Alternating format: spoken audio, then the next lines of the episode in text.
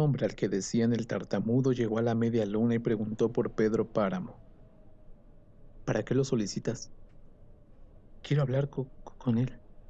No está. Dile cuando regrese que vengo de parte de don Fulgor. Lo iré a buscar, pero aguántate unas horas. Dile es cosa de urgencia. Se lo diré. El hombre al que decían el tartamudo aguardó arriba del caballo. Pasado un rato, Pedro Páramo, al que nunca había visto, se le puso enfrente. ¿Qué se te ofrece? Necesito hablar directamente con el patrón. Yo soy. ¿Qué quieres? Pues nada más esto. Mataron a don Fulgor Cecedano. Yo le hacía compañía.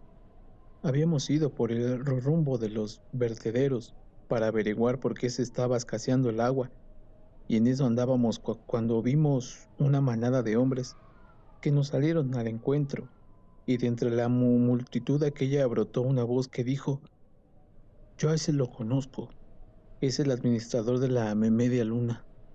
A mí ni me tomaron en cuenta, pero a don Fulgor le mandaron soltar la bestia. Le dijeron que eran revolucionarios, que venían por las tierras de usted. Córrale, le dijeron a don Fulgor. Vaya y dígale a su patrón que ya nos veremos. Y él soltó la cacalda, despavorido, no muy deprisa por lo pesado que era, pero corrió. Lo mataron corriendo. Murió con una pata arriba y otra abajo. Entonces yo ni me moví. Esperé que fuera de noche y aquí estoy para anunciarle lo que pasó. ¿Y qué esperas? ¿Por qué no te mueves? Anda y diles a esos que aquí estoy para lo que se les ofrezca. Que vengan a tratar conmigo. Pero antes date un rodeo por la consagración. ¿Conoces al Tilcuate? Allí estará. Dile que necesito verlo. Y a esos fulanos avísales que los espero en cuanto tengan un tiempo disponible. ¿Qué jais de revolucionarios son? No lo sé. Ellos así se nombran. Dile al tilcuate que lo necesito más que deprisa. Así lo haré, papatrón. Pedro Páramo volvió a encerrarse en su despacho. Se sentía viejo y abrumado. No le preocupaba Fulgor, que al fin y al cabo ya estaba más para la otra que para esta. Había dado de sí todo lo que tenía que dar, aunque fue muy servicial, lo que sea de cada quien. De todos modos, los tilcuatazos que se van a llevar esos locos, pensó. Pensaba más en Susana San Juan, metida siempre en su cuarto, durmiendo y cuando no, como si durmiera. La noche anterior se la había pasado en pie, recostado en la pared, observando a través de la pálida luz de la veladora el cuerpo en movimiento de Susana, la cara sudorosa, las manos agitando las sábanas, estrujando la almohada hasta el desmorecimiento. Desde que la había traído a vivir aquí no sabía de otras noches pasadas a su lado, sino de estas noches doloridas, de interminable inquietud, y se preguntaba hasta cuándo terminaría aquello. Esperaba que alguna vez. Nada puede durar tanto. No existe ningún recuerdo por intenso que sea que no se apague. Si al menos hubiera sabido qué era aquello que la maltrataba por dentro, qué la hacía revolcarse en el desvelo, como si la despedazaran hasta inutilizarla. Él creía conocerla, y aun cuando no hubiera sido así, ¿acaso no era suficiente saber que era la criatura más querida por él sobre la tierra? Y que además, y esto era lo más importante, le serviría para irse de la vida alumbrándose con aquella imagen que borraría todos los demás recuerdos. Pero ¿cuál era el mundo de Susana San Juan? Esa fue una de las cosas que Pedro Páramo nunca llegó a saber. Mi cuerpo se sentía a gusto sobre el calor de la arena Tenía los ojos cerrados, los brazos abiertos, desdobladas las piernas a la brisa del mar, y el mar allí enfrente, lejano, dejando apenas restos de espuma en mis pies al subir de su marea. Ahora sí es ella la que habla, Juan Preciado. No se te olvide decirme lo que dice. Era temprano. El mar corría y bajaba en olas. Se desprendía de su espuma y se iba, limpio, con su agua verde, en ondas calladas. En el mar solo me sé bañar desnuda, le dije, y él me siguió el primer día, desnudo también, fosforescente al salir del mar. No había gaviotas, solo esos pájaros que les dicen pico feos, que gruñen como si roncaran y que después de que sale el sol desaparecen. Él me siguió el primer día y se sintió solo, a pesar de estar yo allí. Es como si fueras un pico feo, uno más entre todos, me dijo. Me gustas más en las noches, cuando estamos los dos en la misma almohada, bajo las sábanas, en la oscuridad. Y se fue. Volví yo, volvería siempre. El mar moja mis tobillos y se va. Moja mis rodillas, mis muslos, rodea mi cintura con su brazo suave, da vuelta sobre mis senos, se abraza de mi cuello, aprieta mis hombros. Entonces me hundo en él, entera. Me entrego a él en su fuerte batir, en su suave poseer, sin dejar pedazo. Me gusta bañarme en el mar, le dije, pero él no lo comprende y al otro día estaba otra vez en el mar, purificándome, entregándome a sus olas. Pardeando la tarde, aparecieron los hombres. Venían encarabinados y terciados de carrilleras. Eran cerca de veinte. Pedro Páramo los invitó a cenar, y ellos, sin quitarse el sombrero, se acomodaron a la mesa y esperaron callados. Solo se les oyó sorber el chocolate cuando les trajeron el chocolate y masticar tortilla tras tortilla cuando les arrimaron los frijoles. Pedro Páramo los miraba. No se le hacían caras conocidas. Detrásito de él, en la sombra, aguardaba el tilcuate. Patrones, les dijo cuando vio que acababan de comer. ¿En qué más puedo servirlos? ¿Usted es el dueño de esto? preguntó uno abanicando la mano, pero otro lo interrumpió diciendo, aquí yo soy el que hablo. Bien, ¿Qué se les ofrece? Volvió a preguntar Pedro Páramo. Como usted ve, nos hemos levantado en armas. ¿Y?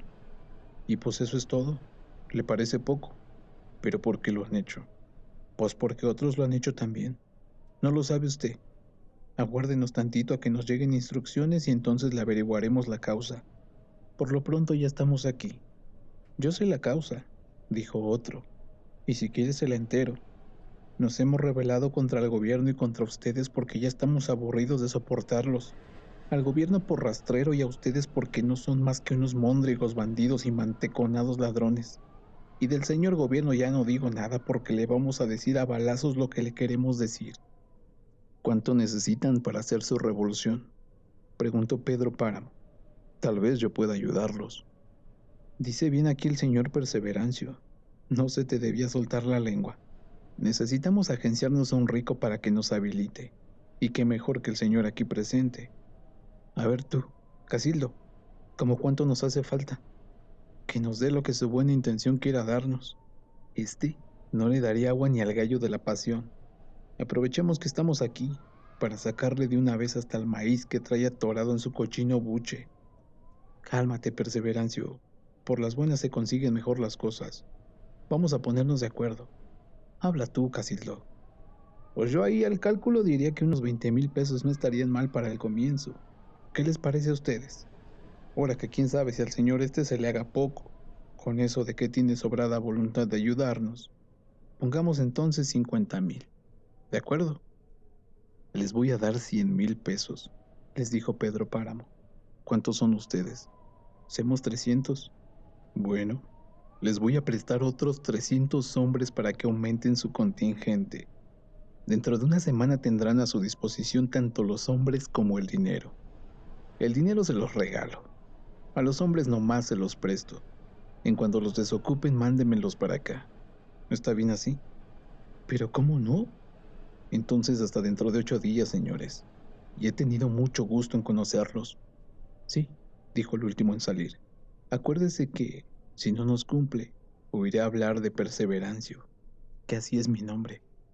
Pedro Páramo se despidió de él dándole la mano. ¿Quién crees tú que sea el jefe de estos? Le preguntó más tarde al tilcuate. Pues a mí se me figura que es el barrigón ese que estaba en medio y que ni alzó los ojos. Me late que es él. Me equivoco pocas veces, don Pedro. No, Damasio. El jefe eres tú. ¿O qué? ¿No te quieres ir a la revuelta? Pero si hasta se me hace tarde, con lo que me gusta a mí la bulla. Ya viste pues de qué se trata, así que ni necesitas mis consejos. Júntate 300 muchachos de tu confianza y enrólate con esos alzados. Diles que les llevas la gente que les prometí. Lo demás ya sabrás tú cómo manejarlo. Y del dinero que les digo, también se los entrego. Te voy a dar 10 pesos por cada uno. Hay nomás para sus gastos más urgentes. Les dices que el resto está aquí guardado y a su disposición. No es conveniente cargar tanto dinero andando en esos trajines. Entre paréntesis, ¿te gustaría el ranchito de la puerta de piedra? Bueno, pues es tuyo desde ahorita. Le vas a llevar un recado al licenciado Gerardo Trujillo, de Comala, y allí mismo pondrá tu nombre en la propiedad. ¿Qué dices, Damasio? Eso ni se pregunta, patrón, aunque con eso o sin eso yo haría esto por puro gusto, como si usted no me conociera. De cualquier modo, se lo agradezco. La vieja tendrá al menos con qué entretenerse mientras yo suelto el trapo.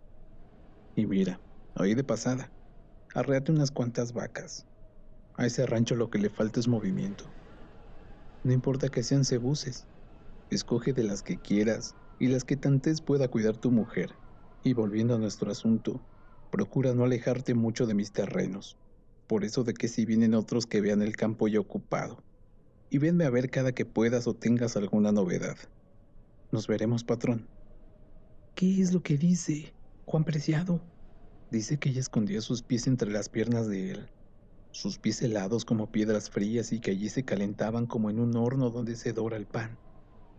Dice que él le mordía los pies diciéndole que eran como pan dorado en el horno, que dormía corrucada, metiéndose dentro de él, perdida en la nada al sentir que se quebraba su carne, que se abría como un surco abierto por un clavo ardoroso, luego tibio, luego dulce, dando golpes duros contra su carne blanda, sumiéndose, sumiéndose más, hasta el gemido, pero que le había dolido más su muerte. Eso dice, ¿A quién se refiere? A alguien que murió antes que ella, seguramente. ¿Pero quién pudo ser? No sé. Dice que la noche en la cual él tardó en venir sintió que había regresado ya muy noche, quizá de madrugada. Lo notó apenas, porque sus pies, que habían estado solos y fríos, parecieron envolverse en algo, que alguien los envolvía en algo y les daba calor. Cuando despertó los encontró liados en un periódico que ella había estado leyendo mientras lo esperaba y que había dejado caer al suelo cuando ya no pudo soportar el sueño, y que allí estaban sus pies envueltos en el periódico cuando vinieron a decirle que él había muerto. Se ha de haber roto el cajón donde la enterraron, porque se oye como un crujir de tablas. Sí, yo también lo oigo. Esa noche volvieron a sucederse los sueños. ¿Por qué ese recordar intenso de tantas cosas? ¿Por qué no simplemente la muerte y no esa música tierna del pasado? Florencio ha muerto, señora. Qué largo era aquel hombre, qué alto, y su voz era dura, seca como la tierra más seca, y su figura era borrosa, o se hizo borrosa después, como si entre ella y él se interpusiera la lluvia. ¿Qué había dicho? Florencio. ¿De cuál Florencio hablaba? ¿Del mío? ¿Por qué no lloré y me anegué entonces en lágrimas para enjuagar mi angustia? Señor, tú no existes. Te pedí tu protección para él, que me lo cuidaras. Eso te pedí. Pero tú te ocupas nada más de las almas, y lo que yo quiero de él es su cuerpo, desnudo y caliente de amor, hirviendo de deseos, estrujando el temblor de mis senos y de mis brazos, mi cuerpo transparente suspendido del suyo, mi cuerpo liviano sostenido y suelto a sus fuerzas. ¿Qué haré ahora con mis labios sin su boca para llenarlos? ¿Qué haré de mis adoloridos labios? Mientras Susana San Juan se revolvía inquieta, de pie, junto a la puerta, Pedro Páramo la miraba y contaba los segundos de aquel nuevo sueño que ya duraba mucho. El aceite de la lámpara chisporroteaba y la llama hacía cada vez más débil su parpadeo. Pronto se apagaría. Si al menos fuera dolor lo que sintiera ella, y no esos sueños sin sosiego, esos interminables y agotadores sueños, él podría buscarle algún consuelo. Así pensaba Pedro Páramo, fija la vista en Susana San Juan, siguiendo cada uno de sus movimientos, ¿Qué sucedería si ella también se apagara cuando se apagara la llama de aquella débil luz con que él la veía? Después salió cerrando la puerta sin hacer ruido. Afuera, El limpio aire de la noche despegó de Pedro Páramo la imagen de Susana San Juan. Ella despertó un poco antes del amanecer, sudorosa, tiró al suelo las pesadas cobijas y se deshizo hasta del calor de las sábanas. Entonces su cuerpo se quedó desnudo, refrescado por el viento de la madrugada. Suspiró y luego volvió a quedarse dormida. Así fue como la encontró horas después el padre Rentería, desnuda y dormida, ¿Sabe, don Pedro, que derrotaron al Tilcuate? Sé que hubo alguna balacera anoche, porque se estuvo oyendo el alboroto, pero de ahí en más no sé nada. ¿Quién te contó eso, Gerardo? Llegaron unos heridos a Comala. Mi mujer ayudó para eso de los vendajes. Dijeron que era de la gente de Damaso y que habían tenido muchos muertos. Parece que se encontraron con unos que se dicen villistas. Qué caray, Gerardo. Estoy viendo llegar tiempos malos. ¿Y tú qué piensas hacer?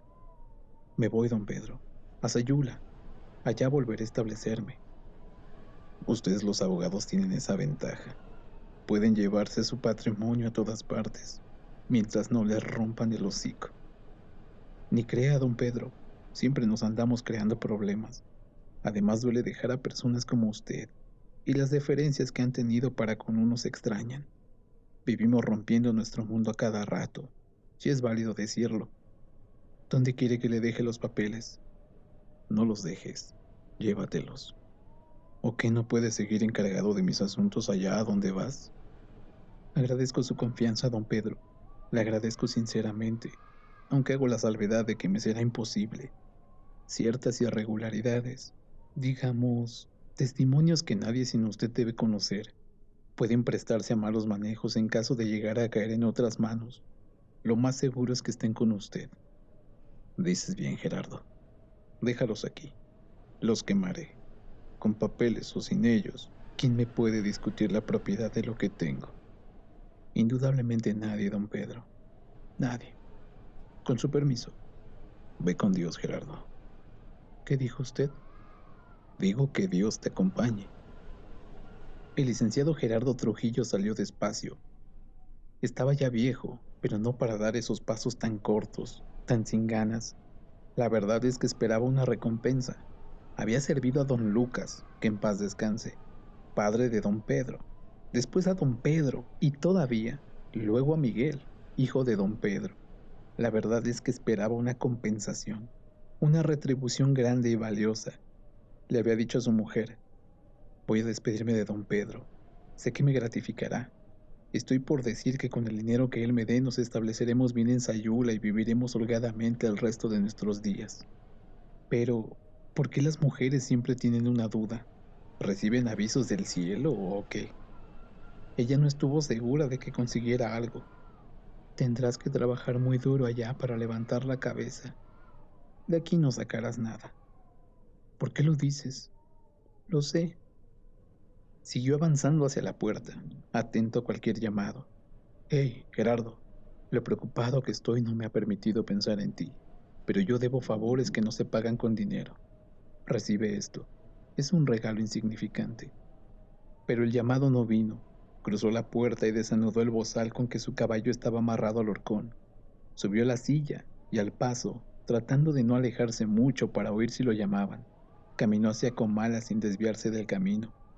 Cuando vio que la media luna se perdía detrás de él, pensó, sería mucho rebajarme si le pidiera un préstamo. Don Pedro, he regresado, pues no estoy satisfecho conmigo mismo. Gustoso seguiré llevando sus asuntos. Lo dijo, sentado nuevamente en el despacho de Pedro Páramo, donde había estado no hacía ni media hora. Está bien, Gerardo. Ahí están los papeles, donde tú los dejaste. Desearía también los gastos, el traslado, un mínimo adelanto de honorarios, algo extra, por si usted lo tiene a bien. 500. ¿No podría ser un poco, digamos, un poquito más? ¿Te conformas con mil? ¿Y si fueran cinco? ¿Cinco qué? ¿Cinco mil pesos? No los tengo. Tú bien sabes que todo está invertido. Tierras, animales. Tú lo sabes. Llévate mil. No creo que necesites más. Se quedó meditando, la cabeza caída. Oía el tintineo de los pesos sobre el escritorio donde Pedro Páramo contaba el dinero. Se acordaba de don Lucas, que siempre le quedó a deber sus honorarios, de don Pedro, que hizo cuenta nueva, de Miguel su hijo, cuántos bochornos le había dado ese muchacho. Lo libró de la cárcel cuando menos unas quince veces, cuando no hayan sido más. Y el asesinato que cometió con aquel hombre, ¿cómo se apellidaba? Rentería, eso es. El muerto llamado Rentería, al que le pusieron una pistola en la mano, lo asustado que estaba el Miguelito, aunque después le diera risa. Eso no más. ¿Cuánto le hubiera costado a don Pedro si las cosas hubieran ido hasta allá, hasta lo legal? ¿Y lo de las violaciones? ¿Qué? ¿Cuántas veces él tuvo que sacar de su misma bolsa el dinero para que ellas le echaran tierra al asunto? Date de buenas que vas a tener un hijo güerito, les decía. Aquí tienes, Gerardo. Cuídalos muy bien, porque no retoñan. Y él, que todavía estaba en sus cavilaciones, respondió, Sí, tampoco los muertos retoñan. Y agregó, desgraciadamente. Faltaba mucho para el amanecer. El cielo estaba lleno de estrellas, gordas, hinchadas de tanta noche. La luna había salido un rato y luego se había ido. Era una de esas lunas tristes que nadie mira, a las que nadie hace caso. Estuvo un rato allí desfigurada, sin dar ninguna luz, y después fue a esconderse detrás de los cerros. Lejos, perdido en la oscuridad, se oía el bramido de los toros. Esos animales nunca duermen, dijo Damián a Cisneros. Nunca duermen. Son como el diablo, que siempre andan buscando almas para llevárselas al infierno. Se dio vuelta en la cama, acercando la cara a la pared. Entonces oyó los golpes. Detuvo la respiración y abrió los ojos. Volvió a oír tres golpes secos, como si alguien tocara con los nudos de la mano en la pared. No aquí junto a ella, sino más lejos, pero en la misma pared. Válgame, si no serán los tres toques de San Pascual Bailón que viene a avisarle a algún devoto suyo que ha llegado la hora de su muerte. Y como ella había perdido el novenario desde hacía tiempo, a causa de sus reumas, no se preocupó, pero le entró miedo, y más que miedo, curiosidad. Se levantó del catre sin hacer ruido y se asomó a la ventana. Los campos estaban negros, sin embargo, lo conocía tan bien que vio cuando el cuerpo enorme de Pedro Páramo se columpiaba sobre la ventana de la chacha Margarita. Ah, que don Pedro, dijo Damiana, no se le quita lo gatero. Lo que no entiendo es por qué le gusta hacer las cosas tan escondidas. Con habérmelo avisado, yo le hubiera dicho a la Margarita que el patrón la necesitaba para esta noche y él no hubiera tenido ni la molestia de levantarse de su cama. Cerró la ventana al oír el bramido de los toros, se echó sobre el catre cobijándose hasta las orejas, y luego se puso a pensar en lo que le estaría pasando a la chacha Margarita. Más tarde tuvo que quitarse el camisón porque la noche comenzó a ponerse calurosa. Damiana, oyó. Entonces ella era muchacha. Ábreme la puerta, Damiana. Le temblaba el corazón como si fuera un sapo brincándole entre las costillas. Pero, ¿para qué, patrón? Ábreme, Damiana. Pero si ya estoy dormida, patrón. Después sintió que don Pedro se iba por los largos corredores, dando aquellos zapatazos que sabía dar cuando estaba corajudo. A la noche siguiente, ella, para evitar el disgusto, dejó la puerta entornada y hasta se desnudó para que él no encontrara dificultades. Pero Pedro Páramo jamás regresó con ella. Por eso ahora, cuando era la caporala de todas las sirvientas de la media luna, por haberse dado a respetar, ahora que estaba ya vieja, todavía pensaba en aquella noche cuando el patrón le dijo, Ábreme la puerta, Damiana y se acostó pensando en lo feliz que sería a estas horas la chacha Margarita. Después volvió a oír otros golpes, pero contra la puerta grande, como si la estuvieran aporreando a culatazos. Otra vez abrió la ventana y se asomó a la noche. No veía nada, aunque le pareció que la tierra estaba llena de herbores, como cuando ha llovido y se enchina de gusanos. Sentía que se levantaba algo así como el calor de muchos hombres. Oyó el croar de las ranas, los grillos la noche quieta del tiempo de aguas. Luego volvió a oír los culatazos aporreando la puerta. Una lámpara regó su luz sobre la cara de algunos hombres. Después se apagó. Son cosas que a mí no me interesan, dijo Damián a Cisneros y cerró la ventana. Supe que te habían derrotado, Damasio. ¿Por qué te dejas hacer eso? Le informaron mal, patrón. A mí no me ha pasado nada. Tengo mi gente enterita. Ahí traigo 700 hombres y otros cuantos arremados. Lo que pasó es que unos pocos de los viejos, aburridos de estar ociosos, se pusieron a disparar contra un pelotón de pelones que resultó ser todo un ejército. Villistas, ¿sabe usted? ¿Y de dónde salieron esos? Vienen del norte, arreando parejo con todo lo que encuentran. Parece, según se ve, que andan recorriendo la tierra, tanteando todos los terrenos. Son poderosos, eso ni quien se los quite. ¿Y por qué no te juntas con ellos? Ya te he dicho que hay que estar con el que vaya ganando. Ya estoy con ellos. Entonces, ¿para qué vienes a verme? Necesitamos dinero, patrón. Ya estamos cansados de comer carne. Ya ni se nos antoja. Y nadie quiere fiar. Por eso venimos, para que usted nos provea y no nos veamos urgidos de robarle a nadie. Si anduviéramos remotos no nos importaría darle un entre a los vecinos, pero aquí todos estamos emparentados y nos remuerde a robar. Total, es dinero lo que necesitamos para mercar aunque sea una gorda con chile. Estamos hartos de comer carne. Ahora te me vas a poner exigente, Damasio. De ningún modo, patrón. Estoy abogando por los muchachos. Por mí, ni me apuro. Está bien que te comidas por tu gente, pero son sácales a otros lo que necesitas. Yo ya te di, confórmate con lo que te di. Y este no es un consejo ni mucho menos. Pero no se te ha ocurrido asaltar Contla. ¿Para qué crees que andas en la revolución? Si vas a pedir limosna estás atrasado. Valía más que mejor te fueras con tu mujer a cuidar gallinas. Échate sobre algún pueblo. Si tú andas arriesgando el pellejo, ¿por qué diablos no van a poner otros algo de su parte? Contla está que hierve de ricos. Quítales tantito de lo que tienen. ¿O acaso creen que tú eres una pilmama y que estás para cuidarles sus intereses? No, Damasio. Hazles ver que no andas jugando ni divirtiéndote. Dales un pegue y ya verás cómo sales con centavos de este mitote. Lo que sea, patrón. De usted siempre saco algo de provecho. Pues que te aproveche. Pedro Páramo miró cómo los hombres se iban. Sintió desfilar frente a él el trote de caballos oscuros, confundidos con la noche, el sudor y el polvo, el temblor de la tierra. Cuando vio los cocuyos cruzando otra vez sus luces, se dio cuenta que todos los hombres se habían ido. Quedaba él, solo, como un tronco duro comenzando a desgajarse por dentro. Pensó en Susana San Juan. Pensó en la muchachita con la que acababa de dormir apenas un rato, aquel pequeño cuerpo azorado y tembloroso que parecía iba a echar fuera su corazón por la boca. Puñadito de carne, le dijo, y se había abrazado a ella tratando de convertirla en la carne de Susana San Juan, una mujer que no era de este mundo. En el comienzo del amanecer, el día va dándose vuelta, a pausas, casi se oyen los goznes de la tierra que giran enmohecidos, la vibración de esta tierra vieja que vuelca su oscuridad.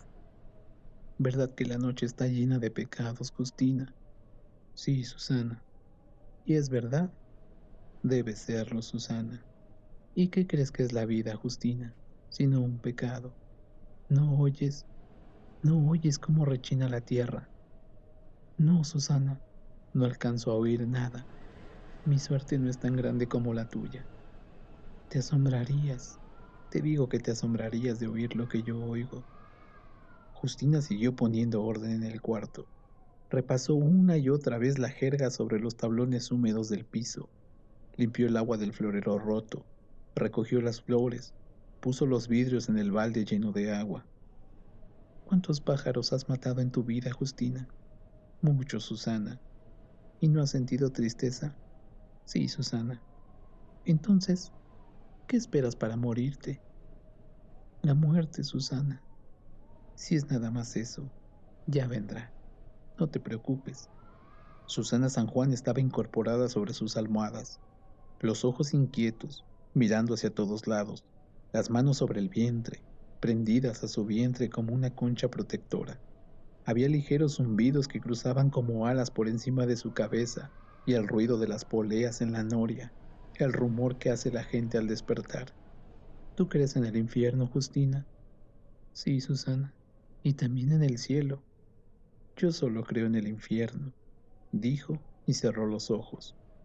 Cuando salió Justina del cuarto, Susana San Juan estaba nuevamente dormida y afuera chisporroteaba el sol. Se encontró con Pedro Páramo en el camino. ¿Cómo está la señora? Mal, le dijo agachando la cabeza. ¿Se queja?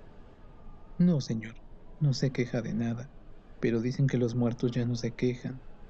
La señora está perdida para todos. ¿No ha venido el padre Rentería a verla? Anoche vino y la confesó. Hoy debía de haber comulgado, pero no debe estar en gracia porque el padre Rentería no le ha traído la comunión. Dijo que lo haría ahora temprana. Y ya ve usted, el sol ya está aquí y no ha venido. No debe estar en gracia. ¿En gracia de quién? De Dios, Señor. No seas tonta, Justina. Como usted lo diga, Señor. Pedro Páramo abrió la puerta y se estuvo junto a ella, dejando que un rayo de luz cayera sobre Susana San Juan.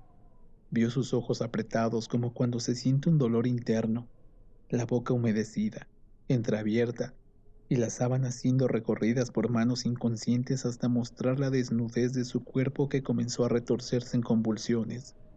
Recorrió el pequeño espacio que lo separaba de la cama y cubrió el cuerpo desnudo, que siguió debatiéndose como un gusano en espasmos cada vez más violentos.